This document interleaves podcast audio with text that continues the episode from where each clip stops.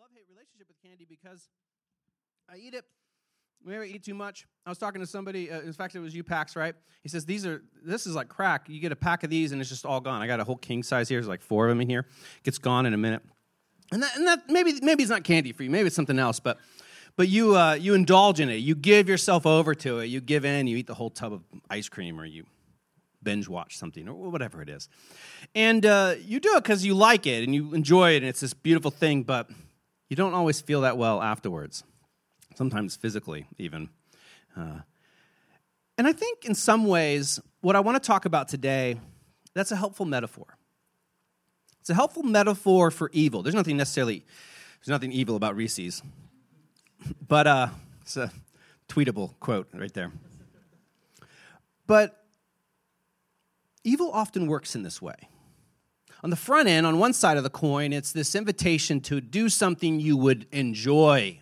Ah, Adam and Eve, they're looking at the fruit, the one fruit they're not supposed to eat. And he says, if you read the story, Satan says, ah, but do you see how good it looks?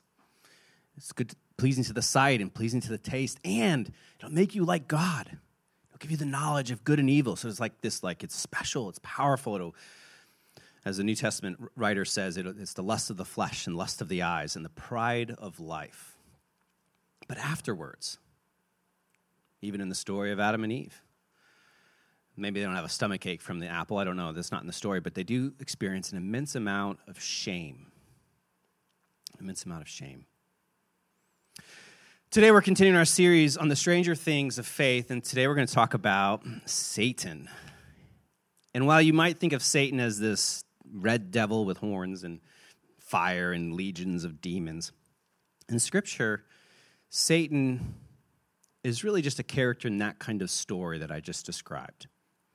In fact, the best way to understand Satan um, is what Satan represents. Uh, best way to understand Satan and what Satan represents is to understand what his name means in the first place. So, Satan's name appeared in the Hebrew Bible, um, and Satan, his name, isn't as much a, a, name in the Bible as it is a title, uh, which is why in Hebrew, when it talks about Satan, it's not saying Satan as like Joe, but the Satan. Um, and it means two things in Hebrew. And these, these will give you a picture. This is where we're going to go today. And it's the same sort of vicious cycle I just described. It means adversary. It's one, one way to translate Satan. And it means accuser. So in Old Testament stories of Satan, um, it's referred to as the adversary or the accuser. And if you want to understand Satan's role in the biblical narrative and even in life today, that's, that's, that's the summary adversary and accuser. As an adversary, he's often seen suggesting to people, you know, to disobey God. Because as an adversary, he's at odds with who God is. He finds clever and sneaky ways to convince people that to live at odds with God as well. But he doesn't stop there. And this is the part that's truly sinister, maybe even causes the most harm. Because he's not just the adversary or someone who's at odds with God and tries to get us to be at odds with God. He's the accuser, which means he calls us out when we fail to live up to God's standards. his powers are kind of summed up in these two modes. As the tempter, he influences and sways us to, to join him in this war against God. But as the slanderer, he influences and sways us to think that we've gone too far, that we're too far broken, and that God would have nothing to do with us. Slanderer, by the way, is the Greek word for uh, the devil. It, it, means, if you were to translate devil in the New Testament, which is written in Greek, not Hebrew, uh, in proper English, it would be the slanderer, someone who uses their words to tear people down instead of build them up. I'm sure you can think of people whose favorite thing is to tear people down instead of build them up. They would be, in very literal way, the devil, slanderer. It's like someone saying to you, Yeah, you should totally lie to your boss. Your boss is the worst. You'll get away with it. It's totally fine. You should totally lie to your boss. And so you do it. And then the next day, that same person's like, Hey, boss, did you hear what Joe did? He totally lied about it, this thing, and, but he did it because that's who he is. He's a liar, and I wouldn't trust him, and he's not a good guy. Joe the liar, lying Joe.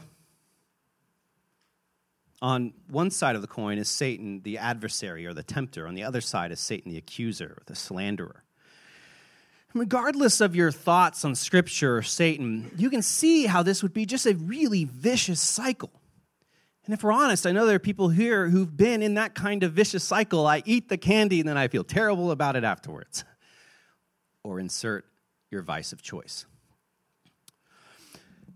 Not only the Adam and Eve story, uh, but there's this other story in the New Testament that follows this same pattern story of Judas. It says in the Gospel of Luke that Judas was overcome by Satan, that Satan entered him, or something like that. And Judas does what, you know, as the story goes, he betrays Jesus, he sells him out for 30 pieces of silver. That's where he was tempted, and he, he's at odds with God, and he's doing the wrong thing. But if you remember how Judas' story ends, Judas realizes he realizes all that he's done. It says that he's overcome by remorse. He even gives the money back, and then he takes his own life. The adversary, do this thing. You shouldn't do it, but you know, were you really not supposed to do it? Is that really what God said? But then the accuser, who layers on the shame and the pain and the guilt the ways in which we've messed up to the point where we don't even want to do this anymore.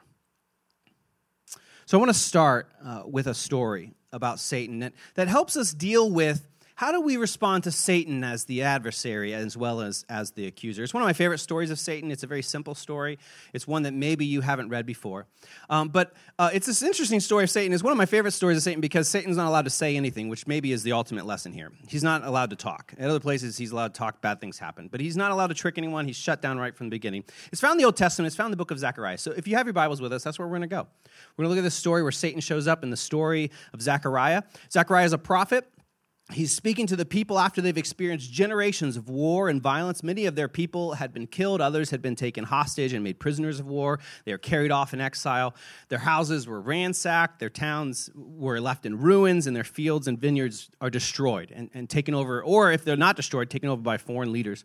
And with all that has happened, someone needs to be held accountable. So they, they were overthrown um, because the people of God had turned from God and started worshiping idols and forsaking the poor. And the, the people who would be held accountable were the leaders of the people the kings, the prophets, and the priests. And one of their leaders, the high priest, the priest who was in charge of all the other priests, his name was Joshua.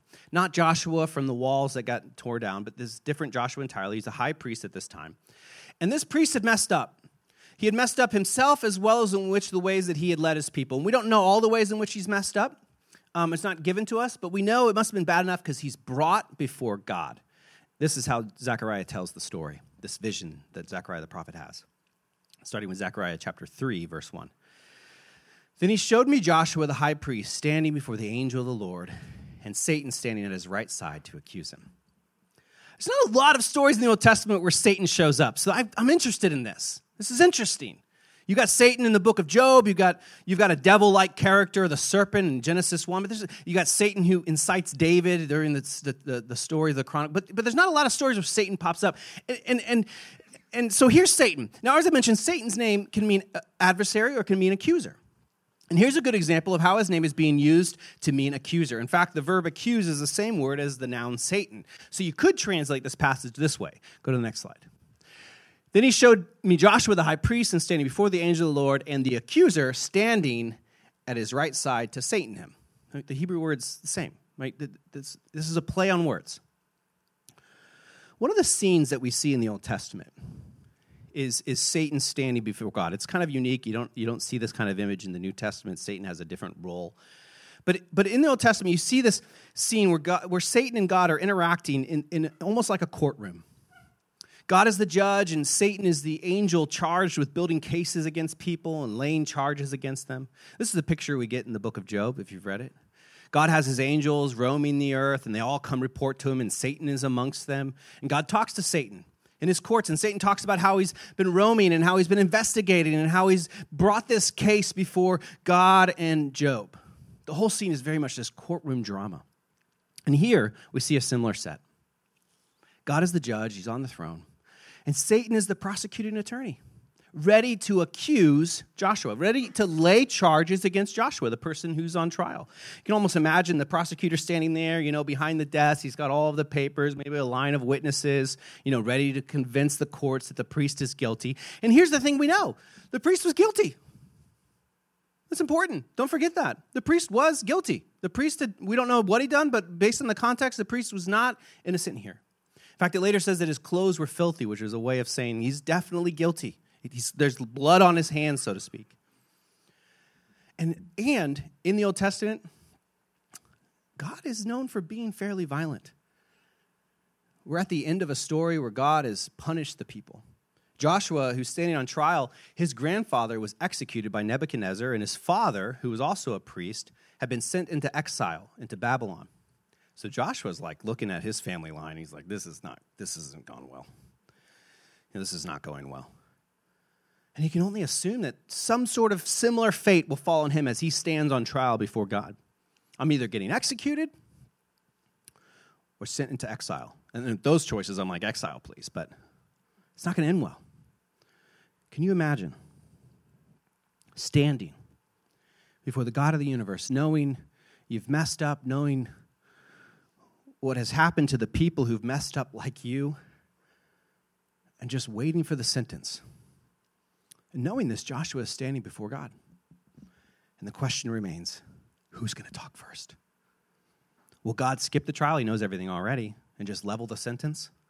Or will Satan give a chance, be given a chance to lay out his accusations against Joshua? Now, here's what I would do. Here's my best advice in a situation like this be the first to speak up. Just, just own it. You, everyone knows. Satan obviously has the case. God knows already it's being God. So you, you can find yourself in a situation like that. You're like, no, here's what I've done wrong. I will accept the responsibility for my actions. It's the best advice I can happen. That's not what happens here. God is going to speak first. He raises his voice. Maybe he stands up. He quiets the court. And, and you can just almost imagine Joshua, he's like, okay, what's going to happen? Like God's just skipping right to the verdict. Verse 2. And he says, he says it, the Lord rebuke you. Satan. Josh is got to be like,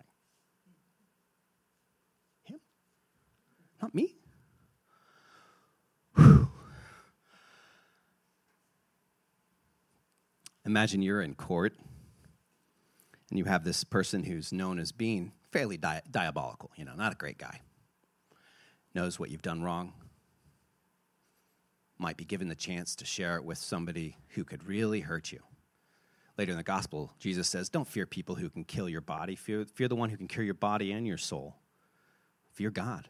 This is serious. And you've got somebody who can testify what you've done wrong. And before they even have a chance to say anything, God's like, Shut up! I don't want to hear it.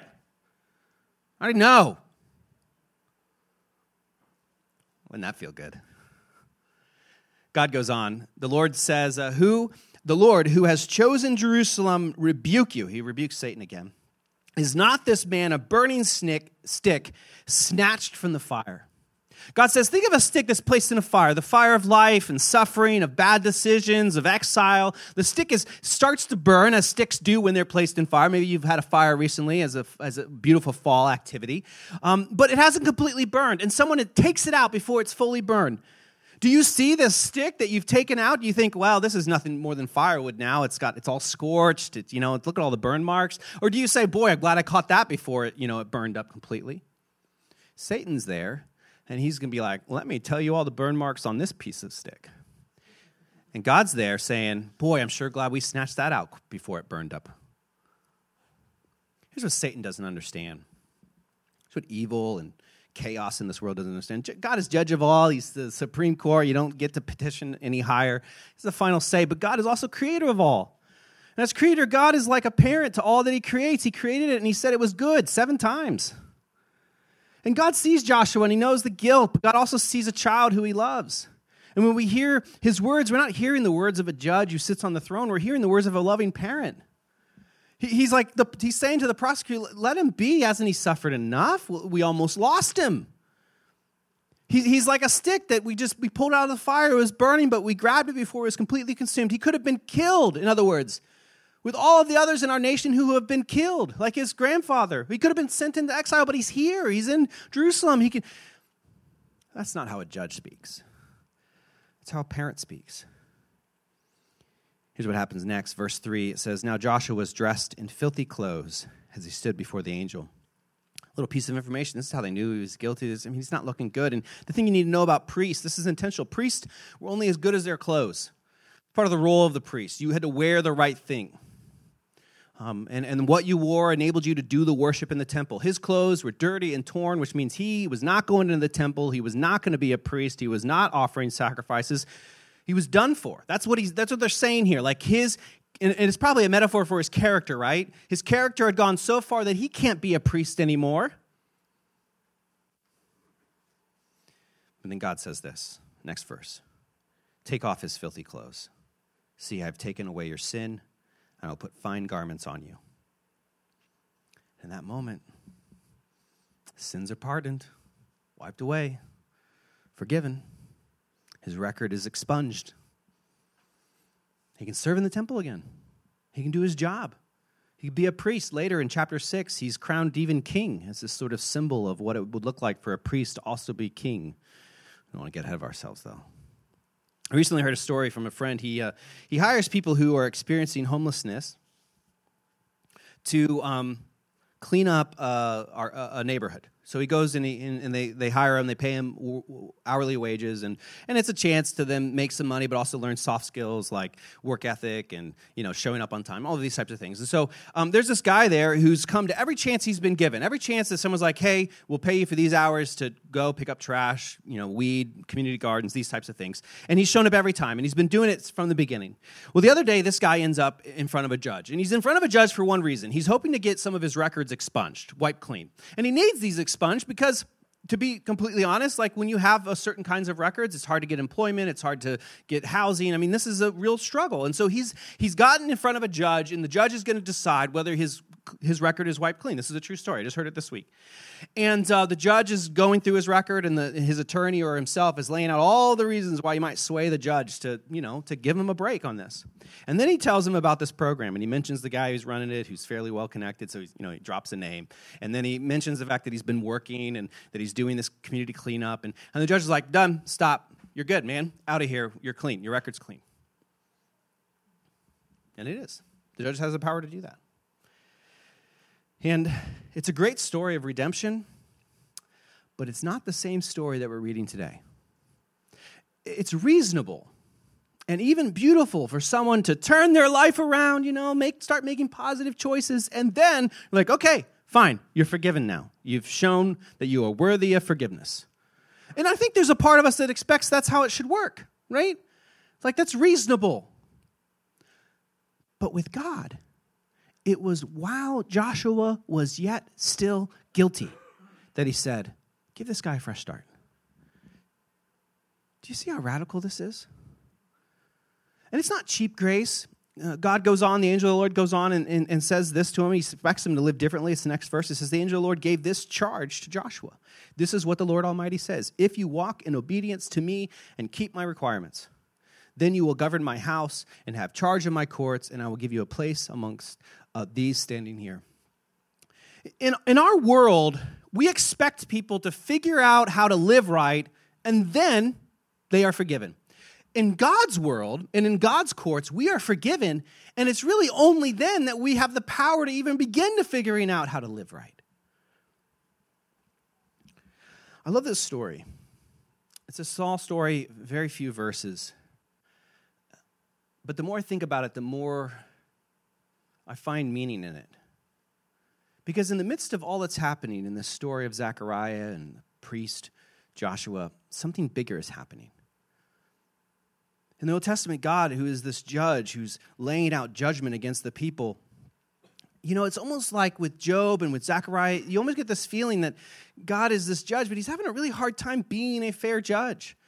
Because a good judge wouldn't be partial, wouldn't show favoritism. But God, who is the only one who can judge, seems to want to just step down from the bench and go embrace the guilty person and give them new clothes and forgive them. He wants to offer pardons. It's almost like he's like, No, prosecutor, let me tell you how amazing my kids are. That's what he's doing in the story of Job, if you read. He's like, Let me tell you about my, my, my child Job. He's like above all others, and he pulls out his wallet and shows them the pictures. And look how great they are. But something keeps him back because for as much as he's this loving parent, he's still this ultimate judge, and he's still he can't let evil and sin go unchecked. unchecked. He, he, can't. So this is the predicament of God in the Old Testament. In this scene, almost we sense that something happens. It's foolish to say that God made up his mind here, as if God's mind works like ours. But but in this story, at this leg of the biblical journey, of this of the biblical narrative, something seems to appear. God is doing something different, and it's almost starting right here. This is what he tells Joshua the priest. Not just Joshua, but all the priests who are guilty by his association. They say, Listen, High Priest Joshua, you and your associates seated before you, you are men of, of men symbolic of things to come. He tells Joshua, This grace you've been given, ah, it's just the beginning. It's just a symbol, just a picture. God is doing something that would make this kind of interaction possible for anyone who wants it, for anyone who needs it. And he says, This is how I'm going to do it. He says, I'm going to bring my servant the branch, and I will remove the sin of this land in a single day. He tells of a day when his, when his servant, the, the branch, code word branch, will remove sin in a single day. The branch was prophetic image. Uh, you kind of have to imagine a family tree. And Israel was this family and he says if you start at the base of the tree and you work your way up, you've got child after child after child, and so they branch off to these, you know, it's a family tree. And he says eventually it's going to branch off to the point where there'll be one branch that's special. In fact, if you look at the beginning stories of the New Testament, it's these stories, it's a genealogy. It, what it is, is it's showing you the line of the branch, one branch that breaks off to the other, so and so son, so and so son, and eventually we lead to the story where the branch is born in Bethlehem. Poor, forgotten, under attack. And this branch, the Son of God, grows up, becomes this great teacher, and teaches us how to love one another and how to live differently and how to be in community. And then in a single day, or in a matter of hours, he's hung on a cross as if God was stepping from the throne and taking the punishment so people like Joshua didn't have to. So that anyone who stood before God could just receive grace. In a single day, in a single set of moments, this branch wipes the sin from the land and the power that it has over us.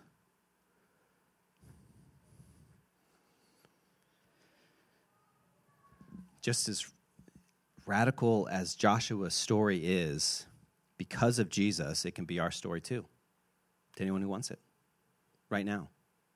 And I would suggest that anyone who tries to convince you otherwise isn't a friend of God, they are the adversary.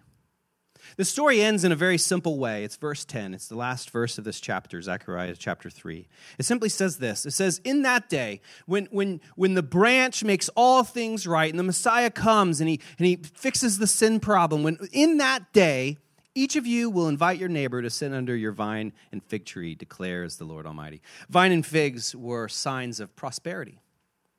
It was like saying that in that day when all is made right, there will be peace in the land again. So you have to imagine this war torn world of Israel. Many of their friends had been separated from each other, family had been pulled apart, some sent to exile, some were killed, homes were destroyed, vineyards were destroyed or occupied by foreign power. Life was not what it should be. And God says that that day when Jesus comes and he makes things right, there'll be a day where you, you'll be able to sit back on your front porch and in this beautiful vineyard and, and, and sit under the shade of fruit trees and just enjoy life again. Wouldn't that be great? That's what I want. Just a nice back porch, warm day, not too hot. I'm not a fan of summer. This is not, this is, I'm not, I'm not, I'm not afraid of cold. But you know, just a nice warm day, shady tree, good food, fresh off from the vineyard, good drinks, friends to enjoy it with. This kind of community, that's where this story is headed. That's, what it, that's where it's all pointing to. That, that's, that's, that's the point. And here's why.